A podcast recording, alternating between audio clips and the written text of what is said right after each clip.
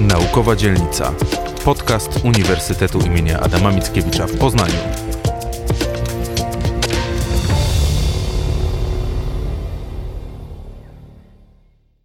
Dzień dobry Państwu. W dobie szalejących, szalejącej epidemii czy pandemii koronawirusa wszyscy zadajemy sobie pytanie, skąd się wirusy wzięły, jak długo, w jaki sposób one się namnażają, jak można zapobiec ich rozszerzaniu się, czy ewentualnie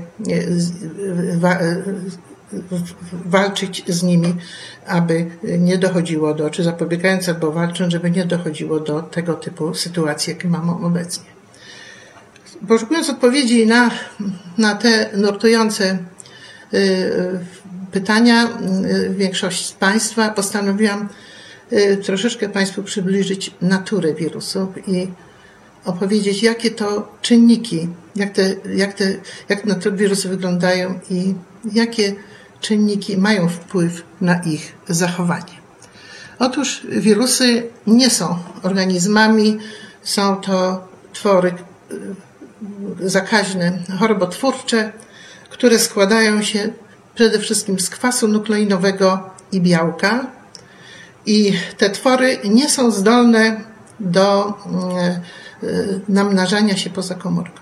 Tym się różnią od bakterii, że bakterie na przykład możemy sobie na odpowiedniej pożywce wyhodować i ona będzie tam wzrastała, będzie się namnażała.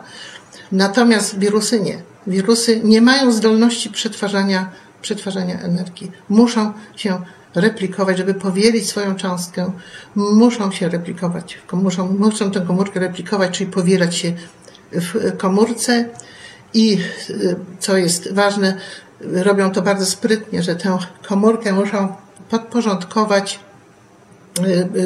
tak, aby ona spełniała swoje procesy życiowe, a jednocześnie pozwalała wirusowi na powielanie jego cząstki. Budowa wirusów jest bardzo prosta. Od na przykład tutaj mamy wirusa mozaiki tytoniu, który rzeczywiście zawiera tylko te dwa elementy. Tutaj mamy, mamy, mamy Mamy kwas, mamy kwas nukleinowy i tu jest białko zbudowane z takich płaszcz białkowy, zbudowany z identycznych podjednostek białkowych, który chroni wirusowy, wirusowy materiał, chroni wirusowy materiał genetyczny. Są wirusy, które tu mamy jeden rodzaj białka. Są wirusy, które ta cząstka jest bardziej skomplikowana. Tu mamy wirus, ludzkiego wirusa brodawczaka, gdzie obok, oprócz jedne, mamy w tym płaszczu białkowym są dwa różne rodzaje białek. Tu jest to niebiesko i czerwony. Mamy wirusy jeszcze bardziej złożonym wirionie, jakim są na przykład nękające nas obecnie koronawirusy. Tutaj mamy ten kwas nukleinowy otoczony płaszczem, który zwykliśmy nazwać nukleo, nukleoproteiną i ona jest otoczona osłonką białkową, która jest wyścielana białkami wirusowymi i ta osłonka pochodzi z komórki, w której wirus się replikował. Wirus po prostu porywa fragment błony, jeżeli utworzy ten swój ten rdzeń tej wirusowej cząstki i tę komórkę opuszcza. Jeszcze bardziej złożona jest struktura na przykład wirusa, wirusa HIV. Tutaj oprócz tej osłonki, oprócz tego płaszcza białkowego, materiału genetycznego wirusa, zobaczymy, że tu są jeszcze enzymy, które, dlaczego te enzymy są tego wirusa, a innego nie? To są enzymy, jak na przykład odwrotna transkryptaza, których nie ma w komórce. I jeżeli wirus by nie wniósł sobie przynajmniej jednej cząsteczki tego enzymu, nie mógłby się w tej komórce swojego gospodarza replikować.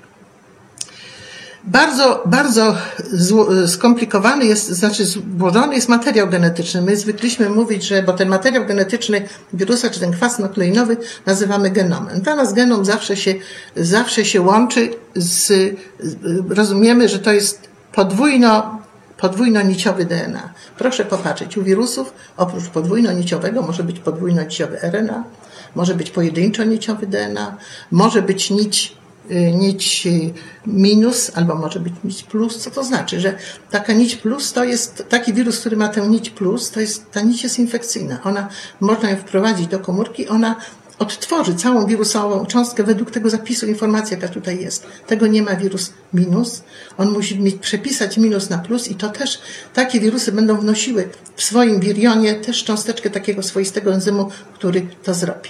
Niezależnie od tego jednak, jak jest, jaki materiał genetyczny wirus ma, po wniknięciu do komórki on będzie się starał stworzyć matrycę do syntezy własnych białek. Nazywamy to białka wczesne. Jest to niezwykle istotne, ponieważ e, komórka broni się przed obcym materiałem genetycznym. Mamy cały układ odpornościowy, który też stara się takie komórki w jakiś sposób też wyeliminować, ale jeżeli e, wewnątrz komórki też są mechanizmy, które nie pozwalają na e, funkcjonowanie obcego materiału genetycznego, ale przy pomocy tych białek wirus przeprogramowuje tę komórkę tak, aby preferencje w powielaniu uzyskał jego materiał genetyczny, ale musi równocześnie mieć na uwadze, że komórka musi spełniać swoje procesy życiowe, ponieważ on może się tylko e, namnażać w komórce aktywnej, w komórce żywej, w której te procesy biosyntezy kwasów nukleinowych, biosyntezy białka zachodzą, zachodzą aktywnie. Jaka jest, jaka jest wobec tego przepływ informacji genetycznej? My znowu się przywykliśmy, że u, u organizmów jest przepływ informacji genetycznej od DNA do białka, a u wirusów tak też jest jak jest materiał genetyczny typu DNA, ale może być również od RNA poprzez DNA do białka. Temu właśnie służy ten wirus, y, ta, y, swoisty wirus, y, wirusowa, wirusowe enzymy, które potrafią przepisać RNA na przykład na, na, na DNA, tak jak jest u wirusa, u wirusa HIV i dopiero z tej matrycy DNA są syntetyzowane odpowiednie matryce do syntezy wirusowych, wirusowych białek. Świat wirusów jest niezwykle zróżnicowany. Tutaj macie Państwo pokazany przekrój różnego typu wirusów. Jeżeli zobaczymy, one mają bardzo takie, przeważa takie kształty, bym powiedziała, y, kształt kubiczny, ale mogą mieć takie, też być pałeczkowate. A u wirusów, zwłaszcza u wirusów zwierzęcych, którym głównie się będziemy dalej zajmować, to te y, ta cząsteczka, ta cząstka wirusa jest bardzo zróżnicowana, bo to nadają te otaczające, otaczające tę wirusową cząstkę, zwaną inaczej wiertionem, błony pochodzące z komórki, wyściełane białkami, y, białkami wirusowymi.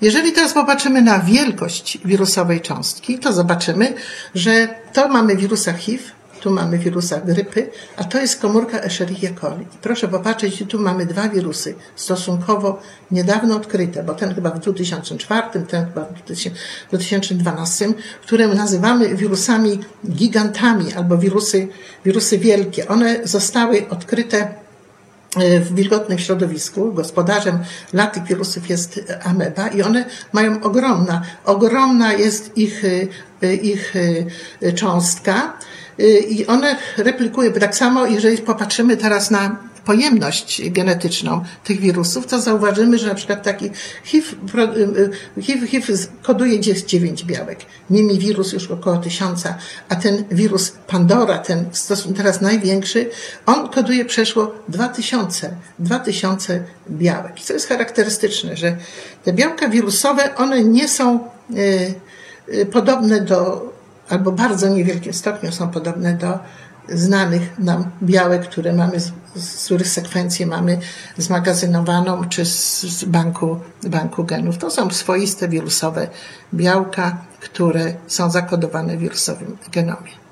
Teraz, jeżeli y, wirus do, chce się zreplikować, to jak mówię, mówiłam wcześniej, potrzebuje komórkę. Muszę tę komórkę, do tej komórki, pierw musi tę komórkę rozpoznać a potem musi do niej wniknąć. Tę komórkę rozpoznaje poprzez elementy y, zlokalizowane na powierzchni jego cząstki, czy na powierzchni wirionu. Bardzo często to są różnego typu wypustki, takie szpilki, jakieś włókienka, które mu zdecydowanie umożliwiają y, rozpoznanie tej komórki jak gdyby y, jej przyłączenie się, a potem następuje adsorpcja i rozpoczyna się wnikanie wirusa do komórki. Ta adsorpcja związana jest nie to, że każdy wirus na każdej komórce sobie do każdej komórki wnika, tylko ta adsorpcja jest związana z obecnością na powierzchni komórki odpowiednich, odpowiednich y, elementów, czy odpowiednich struktur, jakichś białek, na przykład glikodyzowanych, do których ten wirus się adsorbuje i potem rozpoczyna się proces jego penetracji do wnętrza komórki. Jeżeli dostanie się do wnętrza komórki i robi wszystko, żeby mechanizmy wewnątrzkomórkowe go nie zniszczyły, czyli bardzo szybko rozpoczyna się tam synteza tych wcześniej wspomnianych białek wirusowych i on rozpoczyna swój proces powielania, nazywany repli, replikacją. Oczywiście ta sprawność tego procesu będzie zależała od drugiego elementu, jakim są czynniki, od czynników komórkowych. Nie każdy wirus, jak nawet mu się uda wniknąć do komórki, on będzie się w tej komórce sprawnie replikował, ponieważ brakować mu może na przykład pewnych czynników komórkowych, które mu są niezbędne do tego, ażeby odczytać informację, swoją informację genetyczną. Niezależnie od tego, jakim wirusem mamy do czynienia, jaka, jaki jest jego, jaka jest jego yy, czy to jest wirus atakujący komórki bakteryjne, grybów, czy komórki, komórki ludzkie, zawsze ten cykl replikacyjny wirusa przebiega według takiego samego schematu. Pierwszy rozpoznaje tę komórkę, potem dochodzi do wniknięcia do komórki, czyli do penetracji, potem następuje uwolnienie materiału genetycznego, potem zastępowane są te wczesne białka, o których mówiłam, jest zreplikowany wirusowy materiał genetyczny, potem są na dalszej kolejności są y, syntetyzowane białka późne i następuje składanie wirusowej cząstki, która komórkę y, opuszcza. Y, Czyli jeżeli patrzymy na cykl replikacyjny, czyli powielania wirusowej cząstki, to tutaj zauważamy, że no nie jest tak jak u organizmów, że przez podział komórki czy bakterie, na przykład bakterie się powielają. Natomiast tu jest, przechodzą pełen cykl różnego typu przemian, które w rezultacie doprowadzają do wytworzenia elementów wirusowego wironu i jego złożenia w dojrzałą wirusową cząstkę.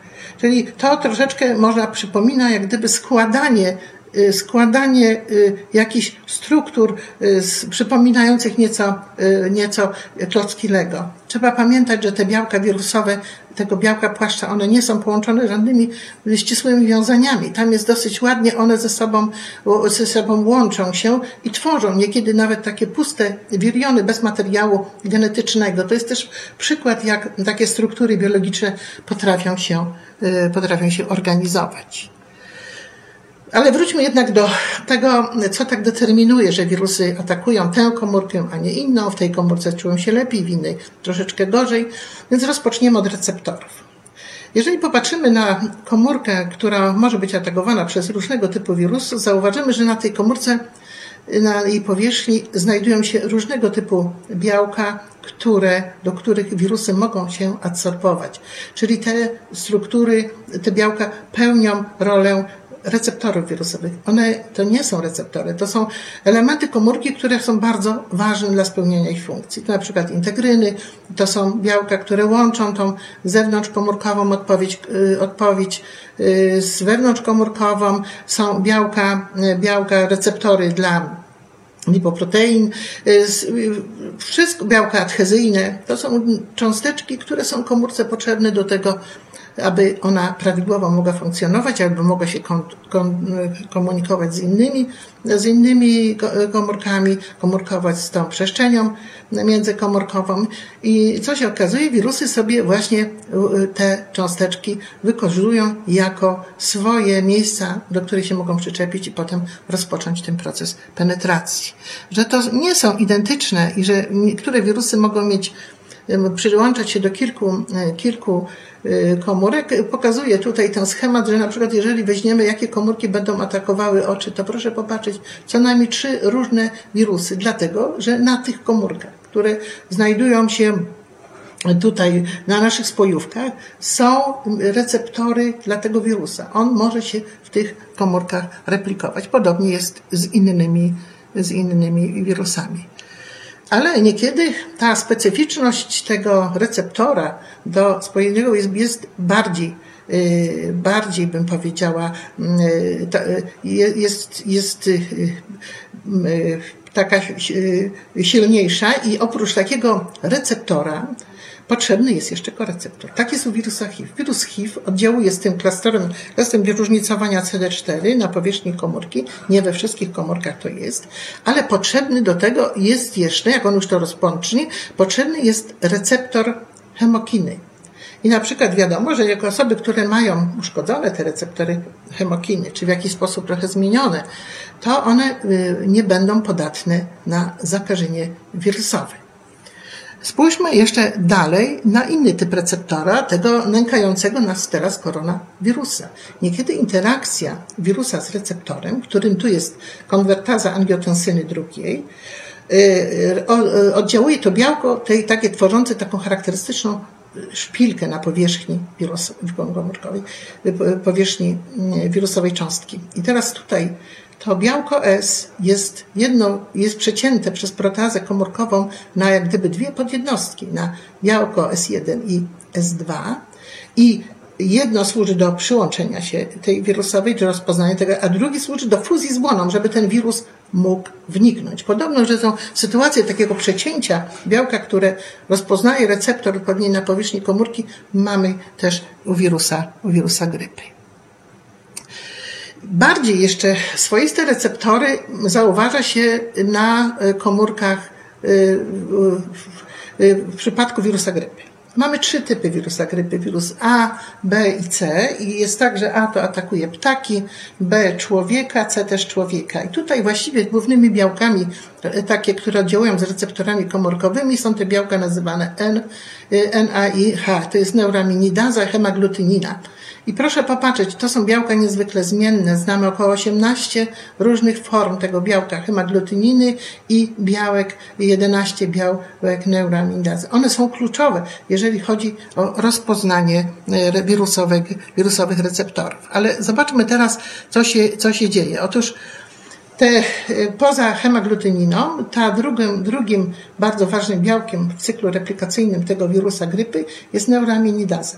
I teraz dla tej neuroaminidazy, przepraszam, coś mi tu nie, nie zadziałało, dla neuroaminidazy y, to, jest, y, to są takie miejscem rozpoznawania jest, są cukrowce, N-acetyloamina i galaktoza, która jest połączona y, na komórkach ptasich receptorem, wiązaniem cukrowym 2,3. Natomiast na komórkach ludzkich 2,6. Niewielka różnica. Te same cukrowce połączone innym wiązaniem, y, wiązaniem glikozydowym, ale okazuje się, że na komórkach świńskich są dwa te typy receptorów, co czy świadczy, że, y, że te dwa wirusy, te dwa różne wirusy, wirus ludzki i wirus ptasi, może być atakowany, może wnikać do komórek ludzkich, ponieważ tam są potrzebne mu receptory.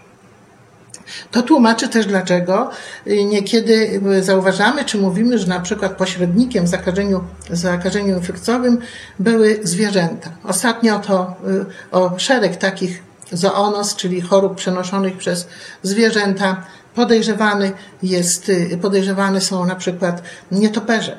I co się okazuje? Otóż receptory, przez które niektóre wirusy łączą się, czy na powierzchni komórki nietoperzy znajdują się również u na przykład komórkach kurzy czy komórek ludzkich. To tłumaczy, ponieważ te receptory, no jak powiedziałam wcześniej, są albo bardzo specyficzne, albo nie mają takiej dużej specyficzności, stąd wskazuje to, że może ten wirus, to też wszystko działa na zasadzie absorpcji, przechodzić, przy, przyłączać się do innych typów komórek. Jest, jeżeli założymy już, że wirus wniknie do komórki, i y, jest, już jest w niej, że tak powiem, zaadoptował, rozpoczyna powielanie swojej cząstki, to jeszcze elementem bardzo ważnym jest, aby w tej cząstce, w tej komórce były potrzebne wszystkie czynniki komórkowe. My to nazywamy, wirusologii się nazywa, że to jest albo komórka jest permisywna dla wirusa, albo niepermisywna. Permisywna wtedy, kiedy wirus wniknie, zaadoptuje się, przestawi ten metabolizm komórki,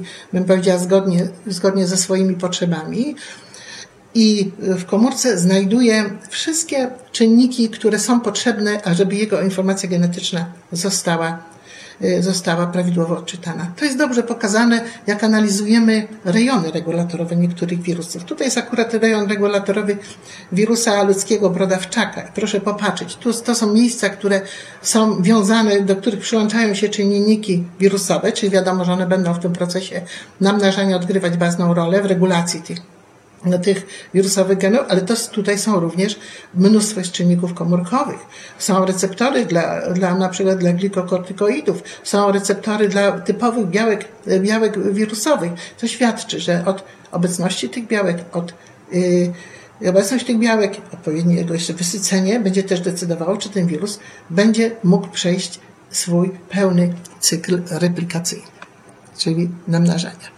Reasumując to, to właściwie mamy, jeżeli chodzi o wnikanie wirusowe, oprócz tego receptora, przyłączenia się do receptora, to jednym z najpowszechniejszych sposobów jest endocytoza, że wirus przez uwypuklenie tej błony w takim pęcherzyku dostaje się, tutaj następuje jego odpłaszczenie, albo przez fuzję z błony, ponieważ ta osłonka pochodzi y, z błony komórkowej, więc bardzo, jak już przybliży się do błony, dochodzi do, do bardzo łatwej takiego, powiedzmy, zlania się tych błon i uwolnienia tej rdzenia wirusowej cząstki do komórka. Natomiast najczęściej sposobem uwalniania wirusu po, po wytworzeniu wirusowej cząstki to jest sposób jego tak zwanej egzocytozy. I tutaj, czyli wirus, cząstka się y, przyłącza, gdzieś zlokalizowana jest tutaj w powierzchni, przy powierzchni komórki i następuje jej gdyby wypychanie takim pęcherzyku egzocytarnym staje się na zewnątrz. Ten pęcherzyk jest bardzo częsty, to wypychanie następuje w miejscu błony, gdzie ta błona jest inkrustowana białkami wirusowymi. I tym sposobem taki jest sposób powstawania osłonek i tych wirusów, które, które mają te wiriony osłonięte. Patrząc to, co Państwu powiedziałam, to jest przykład, jak, tak, jak przebiega replikacja, takie czy napowielanie wirusowej cząstki w pojedynczej komórce. Ale w organizmach wielokomórkowych możemy wyróżnić kilka etapów infekcji.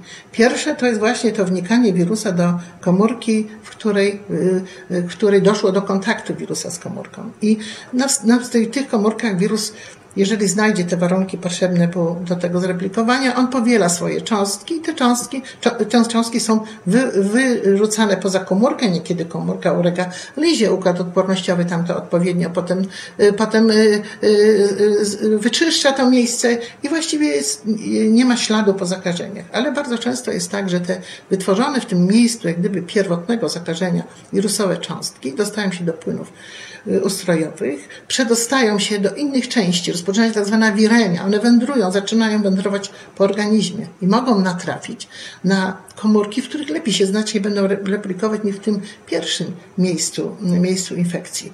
Zaczynają się tam replikować, znowuż wytwarzają nowe. Te nowe, nowe cząstki znowuż mogą być rozprowadzone do komórek różnych organów na etapie tak zwanej drugiej wiremii. Czyli może jak patrzymy z punktu widzenia, jak patrzymy teraz na organizm, to wygląda to tak, że po takiej infekcji lokalnej, którą niekiedy punktu widzenia człowieka bardzo niekiedy jej w ogóle nie zauważamy, zauważamy bo jest komórek najczęściej górnych na przykład dróg oddechowych, był kontakt z wirusem, mamy jakieś złe samopoczucie, może być nawet niewielka temperatura, potem to najczęściej mija, ale po jakimś czasie się na nowo to odzywa w wyniku tak zwanej infekcji systemowej. I ta infekcja systemowa jest bardzo niebezpieczna, ponieważ tutaj właśnie podczas tych wiremii zostają atakowane komórki różnych organów, które są odpowiednio potem niszczone i dochodzi do różnego typu, y, typu schorzeń. Bardzo niebezpieczne są też zakażenia wirusowe u kobiet w ciąży. Nie wszystkie wirusy, ale są wirusy, np. różyczki, które potrafią, potrafią pokonać barierę łożyskową i dostać się do płodu. Jest to y, zakażenie y, takim wirusem, który tę barierę pokonuje, jest bardzo niebezpieczne. Dlatego dla rozwijającego się płodu jeszcze zależeć będzie w jakiej fazie, ponieważ tam wirus znajduje bardzo dobre warunki do tego, żeby się zreplikować, bo są komórki różnych typów i on może bardzo to są komórki młode, dzielące się, więc on y, właściwie ma wszystko to, co potrzebuje, ale z wyłączeniem tego, z jego, z jego powielaniem jego wirusowych cząstek łączy się niszczenie tych komórek, a za niszczeniem idzie, y, idą różnego typu wady y, płodu, płodu czy wady zarodka, kończące się niekiedy, niekiedy poronieniem, czy jakimiś wadami potem już po narodzeniu. Efekty zakażeń wirusowych są, na niektórych wirusów są, y, są często dosyć dobrze widoczne. Tu macie Państwo dla brodawczaka. Proszę popatrzeć, to jest komórka prawidłowa, to jest komórka zakażona wirusem, kiedy widać, że te jądra komórkowe są bardzo duże. Komórki te mogą się zlewać i tworzyć tak zwane syncytia, czyli komórki wiero. I o, chodzi o to, że takie te, te właśnie te morfologiczne zmiany, które są nazywane efektem cytopatycznym, zanim y, odkryto metody, czy opracowano metody biologii molekularnej, często były tak charakterystyczne dla różnych zakażeń wirusowych, że one były rozpoznawalne.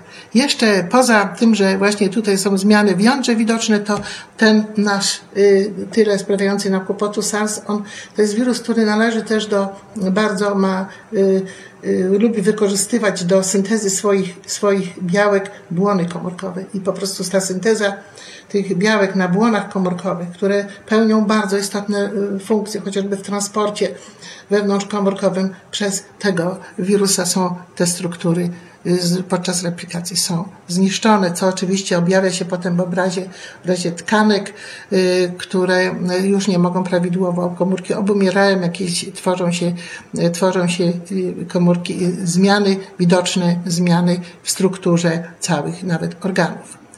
Czyli właściwie najlepszym etapem z punktu widzenia, powiedzmy, wirusa i naszej komórki to jest to, żeby wirus wniknął do tej komórki, tam się mógł zreplikować, niech się zreplikuje i ta komórka zostanie usunięta. Ale bardzo nieprzyjemna jest sytuacja, kiedy wirus wniknie do komórki, na przykład materiał genetyczny jego jest zaakceptowany, nie jest zniszczony przez tę komórkę. Komórka w pewnym sensie uważa go, że pozwala mu tam na, że on może być i może dojść do rekombinacji materiału genetycznego wirusa z tym materiałem genetycznym komórki. To może się skończyć transformacją nowotworową. Coraz częściej mówimy, że bardzo dużo nowotworów ma podłoże związane z zakażeniem wirusowym. Bardzo nieprzyjemne są również takie formy, takie chroniczne, czyli powolnie, że wirusy wirusy y, bardzo powolnie namnażają się. Myślę, że to z punktu widzenia y, y, nie, nie tworzą wielu wirusowych cząstek, powolnie się namnażają albo zadają w stan latencji. Z punktu widzenia wirusa to nie jest, bym powiedziała, złe, bo on chce przetrwać. On celem wirusa, nie jakby na niego nie patrzeć, nie możemy go podejrzewać, że on chce tę komórkę zniszczyć. To jest po prostu jego sposób na jego na jego przetrwanie, chce przetrwać. Ale taka na przykład latencja wirusa, to się posłużę takim przykładem wirusa opryszczki. Każdy, kto miał raz wirusa opryszczki, to wie, że ten wirus opryszczki lubi pojawić się w nowym miejscu. I to na przykład bardzo często pojawia się w takich nieciekawych okolicznościach. Na przykład nic nie robiliśmy, schodzimy z plaży, czy chodzimy z basenu i dostajemy wiceopryszki. Dlaczego? Dlatego, że ten stan latencji, który jest, nie jest do końca jeszcze poznany, ale wiadomo, że tam są jakieś białka syntetyzowane i przez komórkę, przez wirusa, pozwalają mu w tym stanie bytować. One jak gdyby zostały y, i poziom ich y, albo zniszczony, albo spadła ich syntezja i, synteza i rozpoczyna, wirus przechodzi z tej fazy takiej latencji, latentnej, uśpionej fazę, fazę y, aktywną. Bardzo często też jest podrukowane poziomem na przykład hormonów w naszym ustroju. Jeżeli teraz popatrzymy na sposoby rozprzestrzeniania się wirusów, no to na pewno ta droga bezpośrednich kontaktów. To jest jeden, z, jeden ze sposobów, który, yy, przepraszam, ale coś tu ze sposobów, y, które najczęściej wirusy, wirusy się przenoszą. Po prostu wirus musi się y, zetknąć z komórką, y, która ma być jego gospodarzem. Może się przedostawać tą drogą powietrzno-kropelkową, bardzo często drogą pokarmową, czy w wodzie niektóre wirusy. Za niektóre wirusy przenoszone są też przez owady.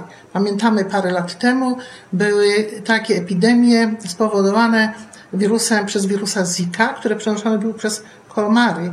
komary. I to, y, bo, bo, oczywiście to było w tych y, krajach, dotykało te kraje, gdzie określony gatunek komara, y, komara żyje. Można się też przed przedmioty. Niektóre wirusy różne, znaczy generalnie wirusy na powierzchni komórki zachowują się niezbyt długo. Chyba, że to jest jakieś znajdują się jeszcze w wydzielinach, to mogą naprawdę bardzo, bardzo długo bytować. Mogą się do różnego typu powierzchni y, przy, przy, y, przy, przyłączać i zachowują swoją, bym powiedziała, zdolność, tej, tą, tę zjadliwość, zdolność do namnażania się w komórce. Bardzo często też się zakażemy podczas różnego typu, możemy się zakażyć podczas różnego typu zabiegów. Ale oczywiście my wiemy, że jak patrzymy na zakażenia wirusowe, to one występują bardzo często tak sezonowo i cyklicznie. I jak to się tłumaczy? Tłumaczy to się, jeżeli to są wirusy przenoszone przez wektory, to obecnością tego wektora. Prawda? Jeżeli wektor, y, a wektory to są najczęściej stawonogi, one nie zawsze w każdym okresie żyją, więc te wirusy nie są przenoszone. Ale może być też rozpo, rozpowiedziane, zależane będzie też jakimi drogami się ten wirus rozprzestrzenia. Może być też zależane, że mamy jednak od, na, od sprawności naszego układu odpornościowego. On nie do, niedostatecznie nas chroni. Mamy pewne wahania, które mogą być sezonowe, albo wreszcie pojawiają się jakieś nowe formy wirusa, które, y, które żadnych z tych, y, które nie wiadomo dlaczego w tym okresie, ani innym się pojawiły.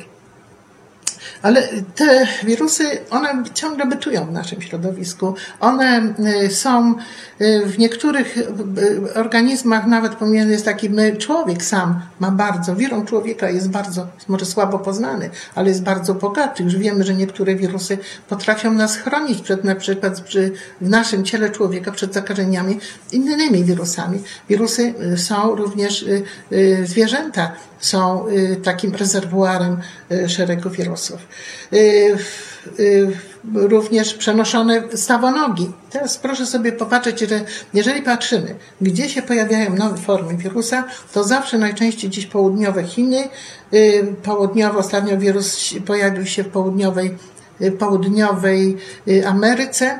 Dlaczego? Tam się mówi, że tam ludzie stosunkowo blisko żyją zwierząt, takich na świni, ptactwa i bardzo te mogą być one przenoszone powiedzmy bezpośrednio ze zwierzęta na człowieka, czyli teraz i albo w ogóle nie będę, wirus nie znajdzie wtedy warunków, bo to nie dojdzie w ogóle do zakażenia, albo okazuje się, że taki wirus przenoszony ze zwierząt na, z komórek zwierzęcych czy ze zwierząt na człowieka jest bardziej agresywny niż był u zwierząt. Nastala się pewien taki stan równowagi. Tu przykładem takich, takich chorób wirusowych to na przykład Ebola, Hanta. One, nikt parę lat, parę dziesiąt lat temu o tym nie słyszał. Dopiero jak zaczęliśmy ingerować w to środowisko, niszczyć lasy, te gryzonie małe, które były nosicielami tych wirusów, które była, u nich nie robiły im specjalnie żadnych szkód, ponieważ tam jakaś była równowaga. Układ odpornościowy to pilnował, żeby nie dochodziło do jakichś poważniejszych schorzeń w momencie, kiedy przeszły na człowieka. One stały się bardziej agresywne, one też się muszą, zmieniając, przekraczając tę barierę gatunkową, one się usiłują dostosować do nowych warunków.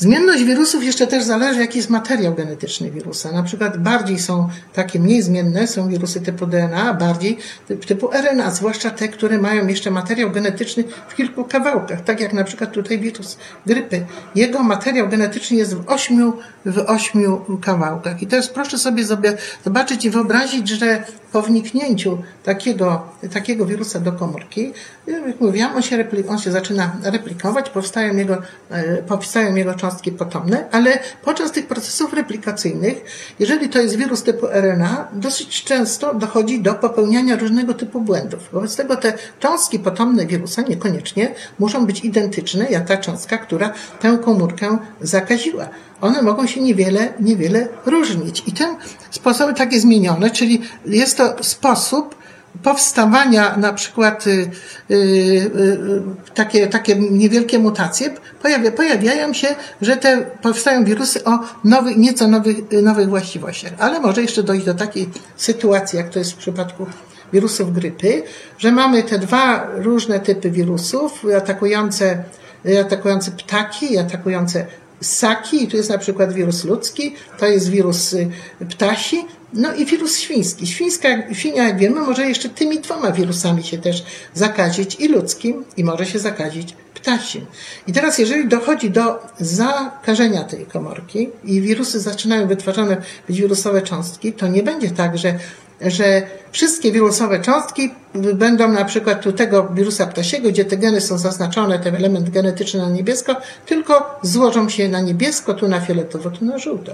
Nie. Może być tak, że to są takie same geny, ale mają nie, w wyniku na przykład mutacji, mogą być troszeczkę zmienione. I wytworzy, dochodzi do przetasowania tych fragmentów genetycznych i tworzy się zupełnie nowy szczep wirusa. Żeby to lepiej zobrazować, to mamy trzy różne typy wirusa i powstaje nowy szczep, który ma elementy pochodzące z tego wirusa, z tego wirusa i z tego wirusa. Ale on już ma inne właściwości antygenowe, on już je inaczej zachowuje. On może być albo łagodniejszy od tych wirusów, które powstaje, albo wręcz bardzo agresywny. Czyli tu jest jeszcze przykład, tak jak właśnie ta świnia ma, zakażona tymi trzema wirusami po prostu to wymiksuje i stworzy nowy szczep wirusa. Yy, cały czas zakażeń wirusowych boimy się, jednak my już jest tak yy, wytworzone w przyrodzie, że mamy pewne mechanizmy, które nas zabezpieczają. To są przede wszystkim te wytwory skóry, yy, które chronią nas przed zakażeniami wirusowymi. Są jeszcze są jeszcze układ odpornościowy, który właściwie powinien nas chronić, ale coraz częściej się słyszy, że jednak ta odporność nasza spada, spada też częściej u, y, u, osób, u osób starszych, wobec tego one są częściej narażone na, na mm, zakażenia.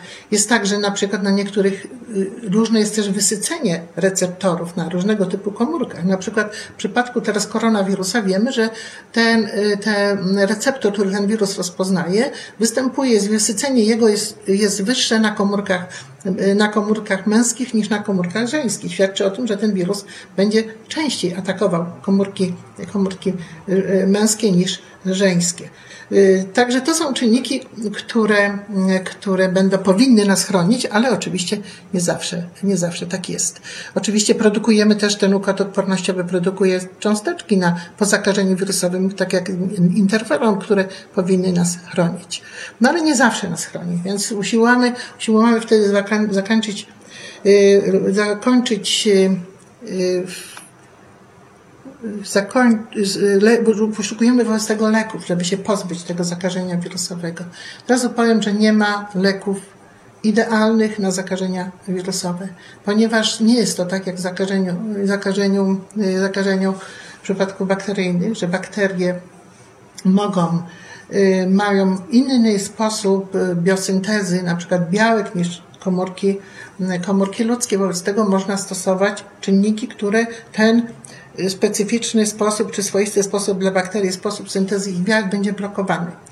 U wirusów trzeba pamiętać, że jak my blokujemy ich, chcemy blokować w ten sposób, byśmy chcieli blokować ich namnażanie, to namnażamy też, blokujemy proces komórkowy. Niemniej pierwszymi lekami, jakie się pojawiły, to były analogi puryn i pirimidyn, które jeszcze się dotychczas nie stosuje, które, zabrań, które uniemożliwiają stosowanie, replikację materiału genetycznego. Po prostu pojawia się taki, taka zmodyfikowany nukleotyd on blokuje proces biosyntezy kwasów nukleinowych.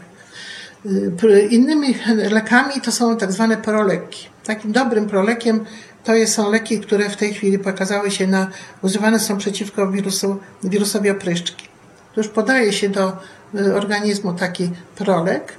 Ten y, rozprowadzany jest po ciele i jeżeli trafi do komórki, która jest zakażona wirusem, to ten prolek tam ulega przez enzym wirusowy y, y, fosforylacji i staje się bardzo toksyczny dla tej komórki jako lek. Usiłujemy również hamować wirusową replikację na, na poszczególnych etapach, czyli przyłączenie, blokowania te receptory, przez które e, wirusy działają, czy nawet elementy powierzchni wirusowego wirionu, przez które oddziałują z tymi receptorami, potem na etapie odpłaszczania się tego wirusa, czy syntezy kwasów nukleinowych. Trzeba pamiętać, że to zawsze będzie w jakiś sposób się negatywnie to odbijać na komórce. Nowe, leki nowsze generacji usiłują też y, y, blokować y, aktywność swoistych białek wirusowych, na przykład taki jak w przypadku leki oparte na wirusie grypy, dla wirusa, dla wirusa grypy, to blokują centrum takie aktywne neuraminidazy. Nie? To są małe cząsteczki Tu większość z nich pochodzi, pochodzi z pochodzenia roślinnego, które wnikają w centrum aktywne tej neuramidazy. Ona nie może potem spełniać swojej funkcji i ta zakazuje, jest zakazana, zahamowana. Natomiast jeżeli popatrzymy na skuteczność tych leków, to nie jest tak, że lek opracowany dla jednego wirusa będzie działał na wszystkie. To w związku z różnorodnością to jest tych wirusów, to, nie, to tak nie jest. I y, bardzo często te leki, które są opracowywane dla wirusów typu RNA, one ulegają, zmieniają się, ponieważ te wirusy bardzo bardzo silnie mutują. Jeżeli y, mutują, to niekoniecznie y, następny, następny jakiś szczep wirusa musi mieć to centrum aktywne takie same jak wirus, z którego z którego on się wywodził. Wobec tego najlepszym sposobem, żeby y, chronić się przed zakażeniami wirusowymi, to są szczepionki wirusowe, przeciwwirusowe. I to właściwie odchodzi się, te szczepionki przeciwwirusowe, to co to jest? Co się wprowadza antygenowe wirus, antygeny wirusowe do organizmu, żeby wytworzyły się swoiste przeciwciała na wypadek, gdyby będziemy mieli kontakt z takim wirusem, on został natychmiast unieczynniony odchodzi się od tych szczepionek takich y, zawierających całe wirusowe cząstki, ale, ale y, niezdolne do tego, żeby się tam y, namnażały i pochodzi się już w tej chwili do szczepionek, w których wykorzystuje się na przykład pewne elementy tylko wirusowych białek o silnych takich właściwościach antygenowych, które są do, zdolne są do pobudzenia y, wirusowej y, odpowiedzi układu odpornościowego. Wprowadza się y, takie szczepionki na bazie kwasów nukleinowych, że one noszą taki fragment takiego, takiego białka, genu tego białka, który tam potem jest, jest jest syntetyzowane. Ta nowa generacja szczepionek, ona wprawdzie może daje mniejszą, e, mniejszą odpowiedź immunologiczną jak te pełne, ale jest absolutnie, e, absolutnie e, bezpieczna. Także póki do, dotychczas nie ma lepszego sposobu, sposobu jak zapobieganie. Może na koniec jeszcze tylko powiem w takim razie, że, że cały czas jest takie pytanie, które nas nurtuje, czy wirusy są żywe. Pewnie dla, od organizmu takiego wymaga się, aby do, wzrastał, ażeby y, potrafił się powielać. No wirusy się powielają, tu wzrastać nie, bo on po prostu składa swoją cząstkę. Ona jest taka, jak już jak ta cząstka, jaka wniknęła do komórki, opuszcza cząstka potomna jest takich samych, samej wielkości. Muchą się, powiel, one się powielają, no, powielają się, ale trochę inaczej niż komórki. Yy, odpowiadają na bodźce, no bym powiedziała nie bardzo, jeżeli mogą się, adaptują się do nowych, yy, nowych warunków, nie przeprowadzają żadnych procesów, yy, procesów metabolicznych i one zmieniają się. Czy populacja organizmów przez cały czas ewoluują, wirusy niestety się zmieniają, ale czy spełniają te wszystkie, jak tak patrzymy, to nie spełniają wszystkich kryterii jednak y, organizmów, y, jakie są, jakie mają organizmy. Wobec tego pytanie, jak patrzymy, gdzie je ustawić, w hierarchii zawsze w biologii jest tak, że od najniższych organizmów do najwyższych ustawiamy takie drzewa filogenetyczne, to na gałęziach tego drzewa nie ma miejsca do wirusu. Wirus poza y, komórką jest właściwie kompleksem białek, kwasów nukleinowych, niekiedy tych lipidów pochodzących z komórki, niezdolny do pełnienia jakichkolwiek procesów życiowych. Procesy życiowe może tylko y, pełnić w komórce swojego gospodarza. Bardzo Państwu dziękuję za uwagę.